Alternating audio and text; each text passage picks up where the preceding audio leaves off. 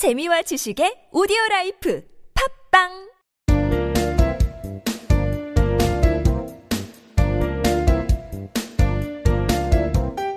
정진 출판사 패턴 영문법.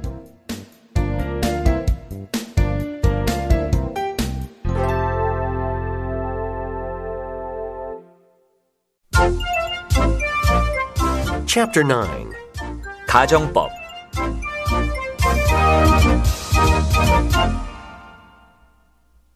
가정법. 자, 법이 뭔가요?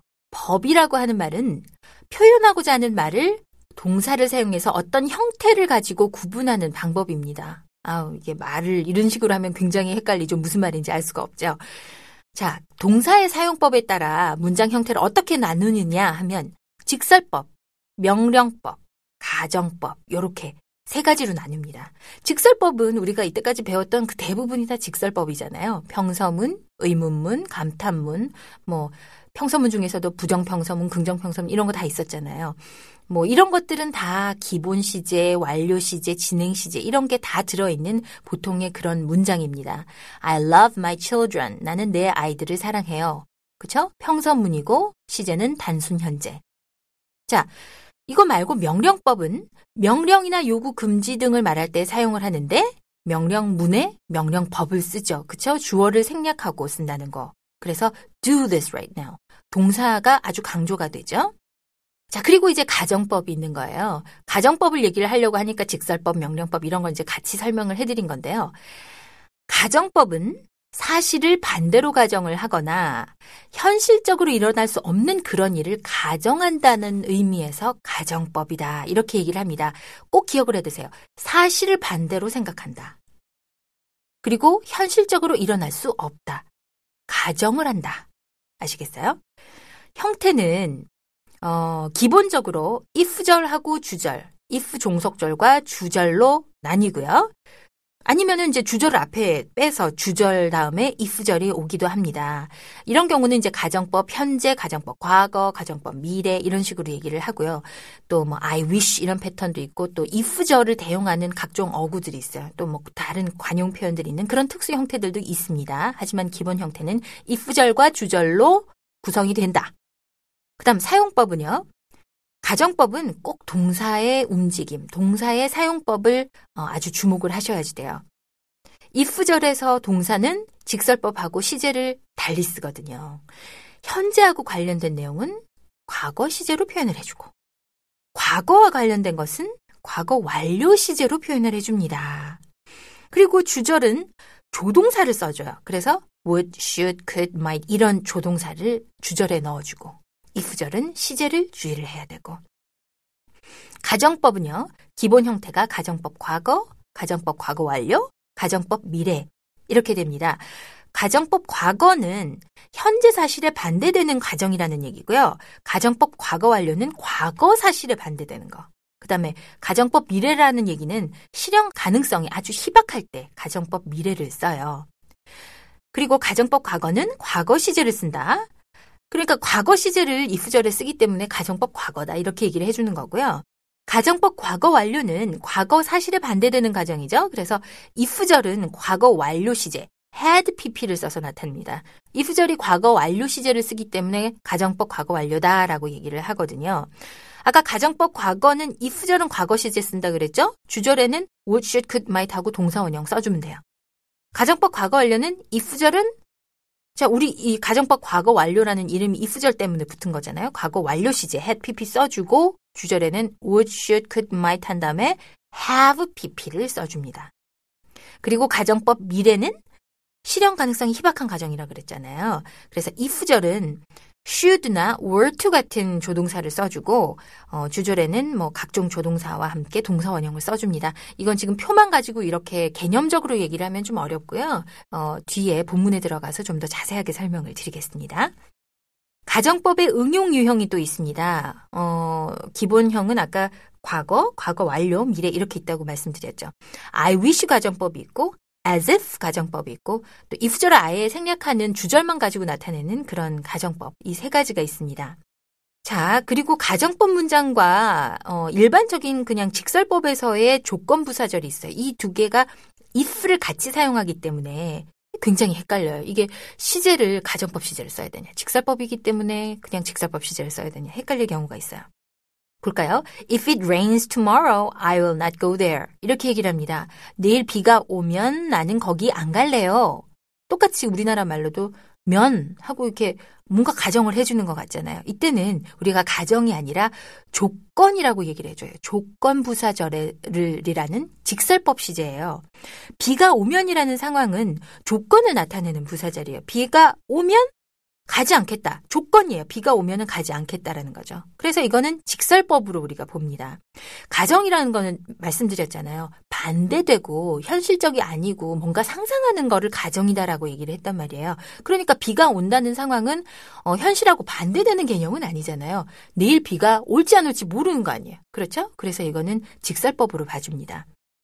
그리고 if it rained I would not come here if it rained 하고 rained 과거를 써줬잖아요. 그러니까 이게 가정법 과거예요. 비가 왔다면 여기 안 왔을 거예요. 현재를 가정을 해준 거예요. 지금 비가 오니까 응? 여기 왔다는 얘기잖아요. 그쵸? 그러니까 비가 왔으면 여기 안 왔을 거고 비가 지금 현재 오고 있다라는 얘기를 해주는 거예요. 그래서 이거는 가정법 문장으로 봅니다. 주의할 점 하나 더. 조동사 would가 어, 가정법으로 그 참 많이 이제 쓰이는데요. 은연 중에 그냥 would를 아주 가정법으로 많이 씁니다. I would not do that. 이런 건데요. 나라면 안 그래. 이렇게 if절을 생략하고 많이 써요. 그래서 이게 가정법인지 아닌지를 잘 몰라요. if절이 없으니까. 어, would, could, should, might, must have pp. Should have pp, would have pp 이런 형태 있잖아요. 57에서 우리 배웠는데요. 어, 이런 것처럼 if를 생략하고 주절만 남아서 가정법을 표현하는 경우가 많아요. 이런 것도 가정법이구나 하는 거 이제 알아두셔야지 되고요. 그 다음에 if를 생략한 가정법은 어, 직설법을 좀 완곡하게 표현해주는 그런 기능을 합니다. 그래서 완곡하기 때문에 좀 공손하고 예의 바르고 왜 공손한 표현으로 할 때 can I borrow this 이걸 좀 더 공손하게 표현할 때 could I borrow this 하게 하고 얘기를 하잖아요. can은 could로, will은 would로 이런 식으로 우리가 바꿔준다고 얘기를 했잖아요. 이게 어, 뭔가 약간 완곡하게 표현을 해주기 때문에 공손하다라고 어, 느끼게 되는 겁니다. 그러니까 그리고 또 왜 I'd like to 하는 거 있잖아요. I would like to 뭐뭐 했으면 좋겠다라고 할 때 이것도 직설적으로 I want라고 얘기를 할 수 있겠지만 그러면 나는 원해 하고 아주 직접적으로 얘기를 하는 거지만 I would like to 이렇게 하면 좋겠는데 이런 뉘앙스라는 거죠. 그렇게 하면 참 좋겠다 이런 약간 가정의 뉘앙스를 풍겨주기 때문에 좀 공손하고 예의 바른 그런 느낌을 주는 겁니다. 또, 어, 방금 제가 말씀드렸잖아요. would you, could you, 이런, 어, 이런 표현들이 아주 가정법의 일환이기 때문에 좀 공손한 그런 표현이 되는 거고요. 또 would rather than 이런 거 있어요. 뭐뭐 하느니 차라리 뭐뭐 하겠다. 이런 것도 would가 가정적인 상황을 나타내거든요. 이렇게 would는 우리가 알게 모르게 if절을 쓰던 안 쓰던 가정법으로 참 많이 쓰이고 있습니다. 염두에 두시면 좋겠어요.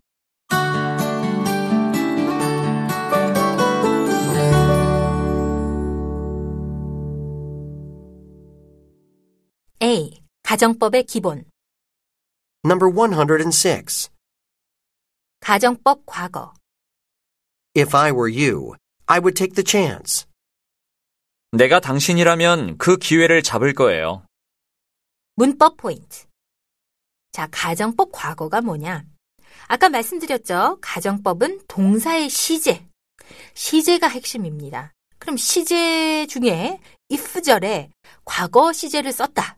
그래서 가정법 과거다. 이건 이제 우리나라 말에서 이제 그렇게 하는 표현이고요. 미국 용어로는 가정법을 그렇게 구분을 또 하지는 않습니다. 이건 일본하고 우리나라에서만 가정법 과거, 가정법 과거 완료 이런 식으로 얘기를 하고요. 가정법 과거는 자, 만약 뭐뭐 한다면 하고 현재예요. 현재 상황을 반대로 가정하거나 현실적으로 일어날 수 없는 일, 그런 걸 가정할 때, 현재를 가정할 때 가정법 과거를 씁니다.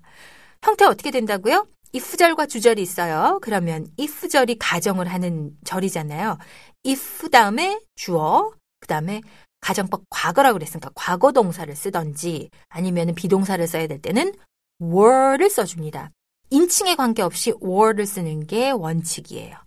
그리고 주절에 주어 다음엔 would, could, should, might 같은 조동사와 함께 동사 원형을 써주는 게 기본 가정법 과거의 형태예요. 자, 핵심. if절은 과거 시제 쓴다. 주절은 would 같은 조동사 쓴다. 꼭 기억을 해 두시고요. 그리고 아까 그 if절에서 비동사를 쓸 때는 그 인칭에 관계없이 were를 쓰는 게 원칙이라고 말씀드렸지만은 그냥 요즘은 이제 회화체에서는 그냥 I 같이 주, 주어가 I다 이러면 I was가 굉장히 쉽게 나오잖아요. 어, 그래서 was를 쓰는 경우도 많이 있습니다. 예를 들어 볼까요? If I were a bird, I could fly. 아주 가정법 과거의 대표적인 예문이에요. 내가 새라면 날을 수 있을 텐데, 날 수 있을 텐데 이렇게 얘기를 하는데요. 자, if I were 라고 할 수도 있고, 아까 회화에서는 if I was 라고 어, 직설법을 써서 말한다고도 얘기를 했잖아요. If I was a bird, I could fly. 자, 이 말은 뭐예요? 현재의 반대니까 as, because란 얘기죠. 어, 뭐뭐 때, 뭐뭐이기 때문에 as I'm not a bird. 나는 새가 아니기 때문에 I cannot fly. 이거잖아요. 나는 현재 지금 새가 아니라서 날 수 없다. 그런데 그걸 가정한 게 내가 새라면은 날 수 있을 텐데 이렇게 되는 거잖아요. 그렇죠? 하나 더. If you liked spaghetti, we could go to an Italian restaurant.